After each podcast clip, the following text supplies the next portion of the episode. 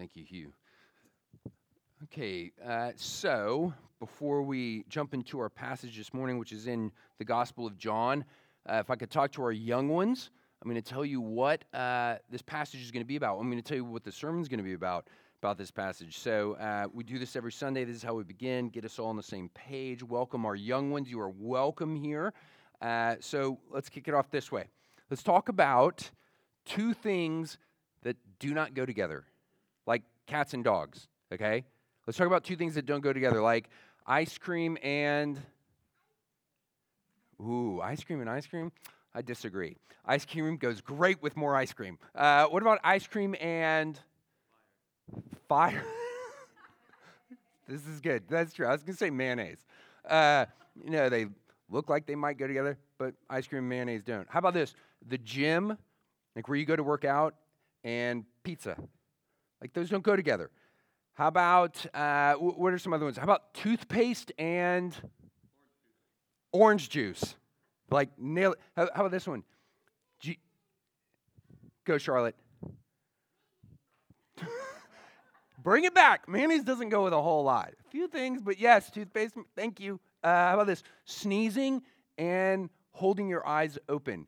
You, you can't do both. I think your eyes will pop. Don't try it. Like, I, I seriously think you might hurt yourself. But sneezing and holding your eyes open, they don't go together. How about this? Running at the, running around the pool. Those don't go together. How about peeing in the pool? Those don't go together, okay? Uh, how about this? Uh, the Rangers and the World Series championship. Those don't go together. Uh, the college football playoffs and Florida State don't go together. Bam! That guy knows what I'm talking about. Uh, okay. Uh, okay. We're in, y'all, young ones, we're in this thing called Advent season, this Christmas time where we always, we always talk about, who do we always talk about at Christmas time? We always talk about baby Jesus. Who is Jesus? Young ones, who's Jesus? Someone said it, I heard it. Son of God. Y'all, are you see, like Jesus is the Son of God? That is the craziness of, you know, this Advent season that Jesus is God Himself. Y'all, that's saying God and flesh go together. You are putting two things together that do not seem to go together, and we do not want to lose the crazy awesomeness of that. That's what we're going to talk about today. And let me ask you this why did God have to be born as a man to save us? Any thoughts? This is a big one. He had to come to die. And not only to die, but to die as the sinless man. God Himself had to become a man because only God could be born without sin.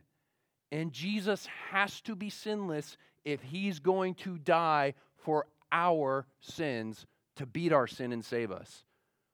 Okay, but here's the awesome thing about what we call the incarnation, God becoming man. Yo, here's the awesome thing about the, the incarnation. God had to become a man to save us, but God did not have to come to save us. Y'all got to hear that. It's because we do not deserve salvation. And that, that you're hearing that and you may be like, well, that doesn't sound awesome. Yeah, except God chose to come anyways. God chose to send his son for you. The Son of God willingly came. He chose to come for you. That's the good news of the gospel of grace. That's the good news of God coming down as a man, becoming a man. That's the good news of this Advent season. The Son of God coming willingly to give up everything for you. So that's what we're going to be talking about uh, for the next few weeks. We're going to be asking this question to get at this awesome uh, gospel. We're going to be asking this thing over and over whose child is this? Whose son? Uh, and it, it, we say that and we're like, yeah, it's Christmas time. Like, okay, but really, like tomorrow, everyone, when you're going about your busy, busy, busy, busy, busy day, work, school, busy with all the things, like, who, who cares whose son Jesus is? This is what we're going to get at this morning in the next few weeks. Please stand for the reading of God's word. We're going to be in John chapter 1. We're going to be in uh, the first few verses. We'll skip down to some more verses. Uh, so please follow along with me, beginning in John chapter 1, verse 1. In the beginning was the Word, and the Word was with God, and the Word was God. He was in the beginning with God. All things were made through him, and without him was not anything made that was made. In him was life, and the life was the light of men. The light shines in the darkness, and the darkness has not overcome it. The true light, which gives light to everyone, was coming into the world. He was in the world, and the world was made through him, yet the world did not know him. He came to his own, and his own people did not receive him. But to all who did receive him, who believed in his name, he gave the right to become children of God, who were born not of blood, nor of the will of the flesh, nor of the will of man but of God. And the Word became flesh and dwelt among us. And we have seen his glory. Glory is of the only Son from the Father, full of grace and truth. No one has ever seen God, the only God who is at the Father's side. He has made him known. The word of the Lord. Please be seated. So, the way John begins his gospel is to say that Jesus is the Son of God. Well, everyone has heard that before. Okay, but John says it in a wonderful way that we really don't always hear. In, in verses 14 and 18, John says that Jesus is, quote, he says, only begotten Son of God. Now, if you look down at your order of worship, or if you look in your ESV translation, which is what we just read, you're going to say, nah, it doesn't say that, and you didn't just read that. Uh, but that's because the translators of the English Standard Version that we always read, that is a fantastic uh, translation, it also struggles with this thing that's here the wonderful way John says what he says about Jesus being the Son of God. In the King James Version, in fact, in all the old versions, translations, it doesn't just say, quote, of the only Son from the Father in verse 14, or verse 18, the only God. The King James actually gets it better here, translating the Greek, verse 14, is this of the only begotten of the Father. Verse 18, the only begotten. in fact, if you look at the Greek, in verse 14, uh, the word son is not there. It's just the word for, and it's one word, only begotten. But the ESV inserts son, inserts son in there because, again, it's trying to get at the wonder of this thing that is so wonderful, it's just a little too wonderful. John says that Jesus is the Son of God, begotten of God the Father. It's a big deal. What's the big deal? What's the big deal of, uh, with this begotten stuff? Uh, well, it's this to get at the to get at the wonder of the incarnation of the Son of God, taking on flesh and being born as the God man Jesus, first you got to back up. Because this is easy to just run over too you got to get to the, you got to get at the wonder of there's a God the Father and a God the Son. And if that's true, how does God the Son have the same essence with God the Father, and yet God the Son is distinct from God the Father?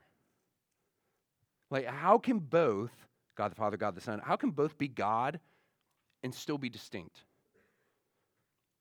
The wonder of that divine reality is so wonderful, it's so beyond us that you're always, always struggling to find language to describe the infinite and the eternal. With something so big, with something so difficult, it, it, you, it's difficult. You're struggling to find language to describe the infinite and the eternal.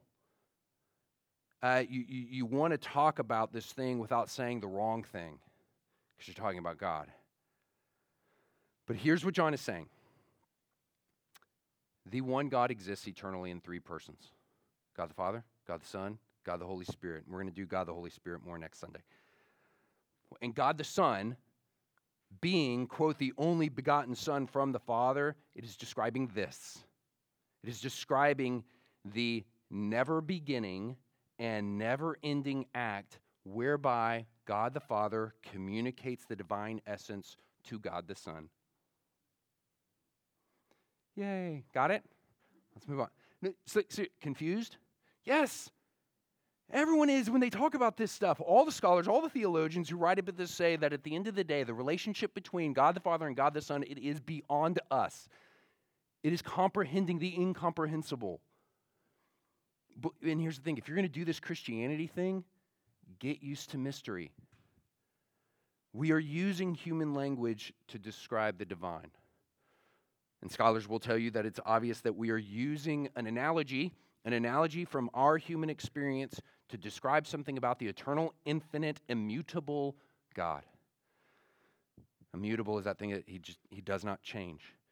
But that doesn't mean that we can't talk about this wonder in truthful ways. And sometimes uh, w- the way we have to say this is to say what we're not saying. So let's say what we're not saying. Here's what we're not saying. Uh, and again, New Testament scholar here has been super helpful. Uh, the, uh, here's what we're not saying the manner in which a human father begets a son, it differs significantly from the manner in which God the Father begets God the Son. Okay, for one thing, for one thing, in human begetting, there is a time when that human son does not exist, right? Okay, but in the divine original, there was never a time when God the Son did not exist. God the Father begetting God the Son is something that happens without time. There's a logical order, but there's no duration. this does not happen in time. God the Son is. God the Son always was. God the Son will always be. So Jesus can say later in the Gospel of John, I am, which is what God says about himself. Okay, here's another difference human begetting involves a mom and a dad, whereas God the Son is begotten of God the Father alone. And a human father's begetting, it's a free involuntary act. Dad decides to have a son. While, listen to this, while the son's begottenness, uh, it is an eternal and it is a necessary act. This sounds crazy, but God the Father couldn't not have eternally begotten God the Son. otherwise, the Son would otherwise the Son would be a contingent being. But God the Son is not contingent, he's not a contingent being. No contingent, contingent being is divine. Okay, uh, what, with all of these, that, and we could go down the rabbit trail with all of these, what, with all of these vast differences between human and divine begetting, where's the analogy? Like, where's the similarity? Why use this language? It's here. Just as a father human father, just as a human father communicates his essence to his son, which is humanity, his humanity, just as a human father communicates his human essence to, the, to his son, so God the Father communicates his divine essence to God the Son. He communicates his essence, his deity to God the Son. Here's what we're saying one God, one essence. That essence thing that we, I keep saying, it's like Godness. It's divinity. One God, one essence that is eternally communicated from God the Father to God the Son. You've got one God existing eternally in three persons, so that the Father is God, the Son is God, the Spirit is God, and and uh, the Father is not the Son, and the Father is not the Spirit. And the Son's not the Father. And the Son's not the Spirit. And the Spirit's not the Father. And the Spirit's not the Son. Okay? There is God the Father and God the Son. And now we come to, there it is. And now we come to the wonder of the incarnation. Because you're literally talking about God here. John says, as God the Son was always begotten of the Father, now there is a creational projection of that eternal reality in the creation of the person Jesus. That is, in the incarnation of the God man Jesus. Jesus really, really, really, really is fully man and fully God. God the Son becomes the glorious image of God that is now visible to mankind. And this is something, this is something, you know, if you're sitting here just like, what? Like, this is something John the Apostle did not get before Jesus' death and resurrection. He didn't believe this stuff. God becoming a man was something the disciples just could not grasp. And some, some critics will say, you know, that's actually really that's uh, really odd that the disciples of Jesus couldn't accept that Jesus was God in the flesh because this was actually kind of common. All the ancient religions had incarnations. Pharaoh, you know, the Egyptian Pharaoh, he was considered a god in the flesh. Krishna, Krishna was the Hindu incarnation of the god Vishnu. You know, the Greek gods. Come on, we know the Greek. The Greek gods would come to earth as men and they would have wives and they would have children. So, if the incarnation was this common and this widely accepted uh, amongst all these other religions, why couldn't Jesus' disciples accept he was God in the flesh? It's because the critics are wrong. Because this was different. All that other stuff is not what Jesus is claiming. All that all those other claims to incarnations were actually not real incarnations. And and they were they were not, they certainly were not claims to the incarnation that Jesus is claiming. So, when Pharaoh died, no one believed that he went on being this God man. No, his essence just escaped into the, the other gods again. When Krishna, Krishna was only the appearance of a man, not really a man. And the Greeks did not claim that their gods became men and then remained men. Here John is claiming something that's never been claimed before that the eternally begotten Son of God took on flesh. The Son of God in the incarnation became the God man, fully God, fully man, forever. And he did this, the Son of God did this for the explicit purpose of saving sinful man at the cost of his life. Jesus is the Son of God. Everyone has heard that before. But what would it be like if you'd never heard that before? One of my friends, who's a pastor in a very unchurched town in Vermont, he told me a story about his daughter when she was four years old. Willa was, was playing with her friends, uh, and they're talking about Christmas. And Willa mentions Jesus. And her friends asked her, Willa, who is Jesus? And this is what Willa said Oh, Jesus is the Son of God. He made everything and He saved us so when we die, we go to heaven. And Willa went home and she told her dad that her friends went bananas because they had never heard anything so amazing. But we, we've heard that stuff of the Son of God, and yeah, and it borders on the blah, blah, blah, blah, blah now. It's something like, like I'll confess, I hate flying.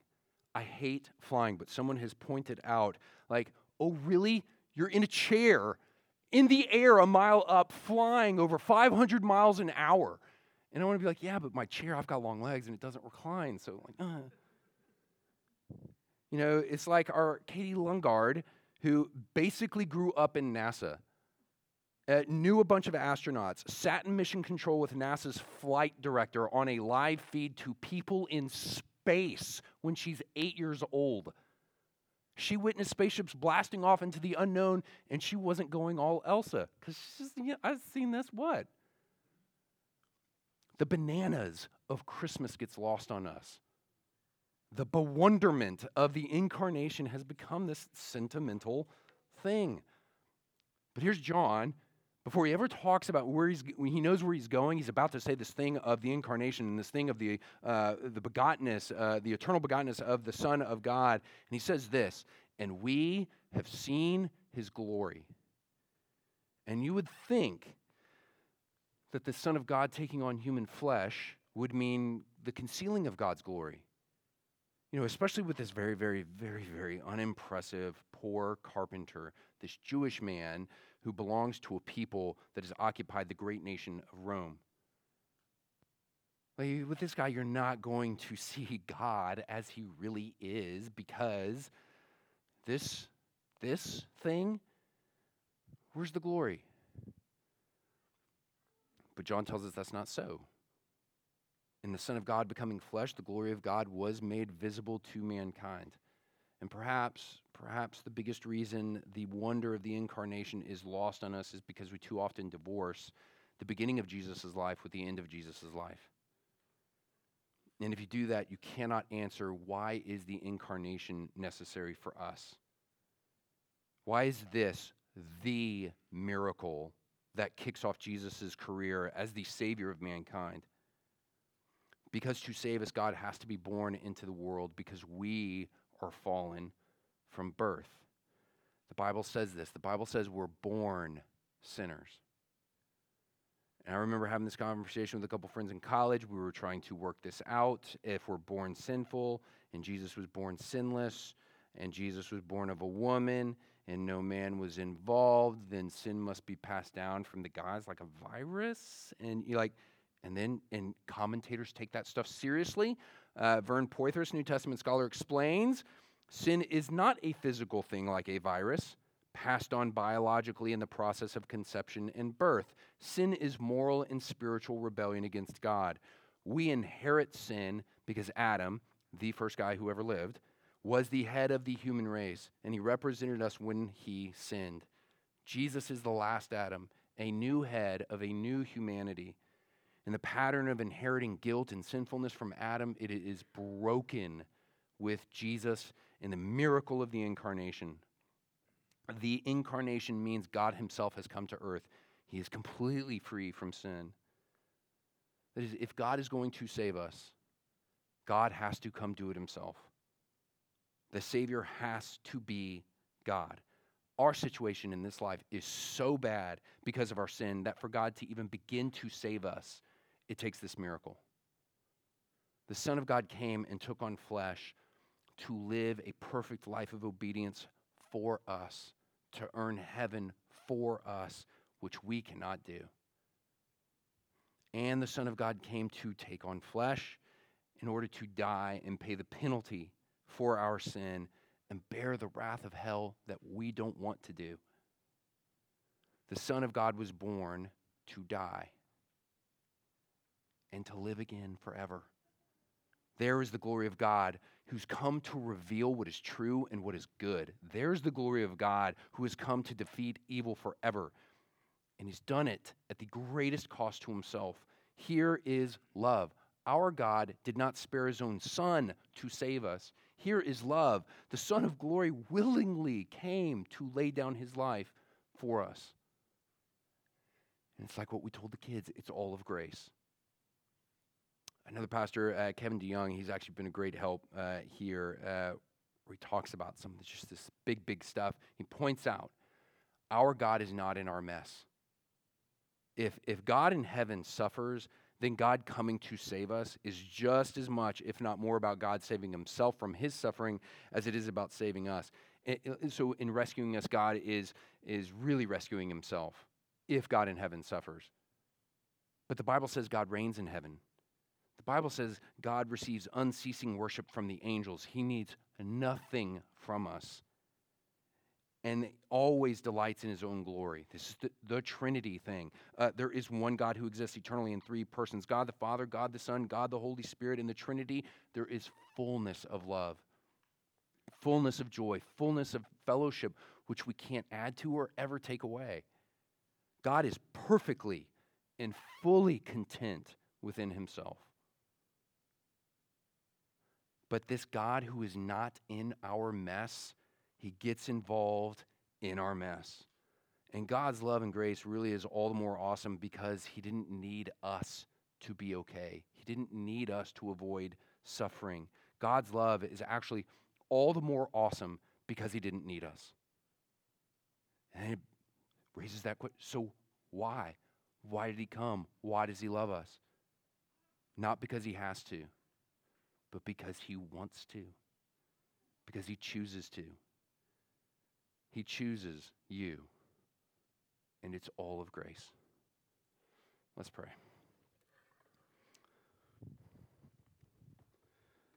Father, uh, we pray. Uh, what do we do?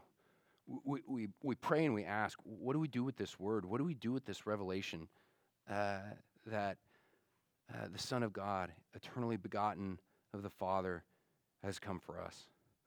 Lord, um, help us to stand in wonder and help us to stand in awe of it. Uh, help us to not try to flatten it out. Uh, help us to see uh, this morning our, our desperate need and how big our sin is, and then how infinitely bigger is your grace, how infinitely bigger is the cross. And we pray we would, we would stand there in our heart's mind with faith, uh, looking to you again in wonder and awe at your omnipotence, uh, Lord, your awesomeness, your glory, uh, that you would love us, and not just love us, that you would come for us the way you have come for us.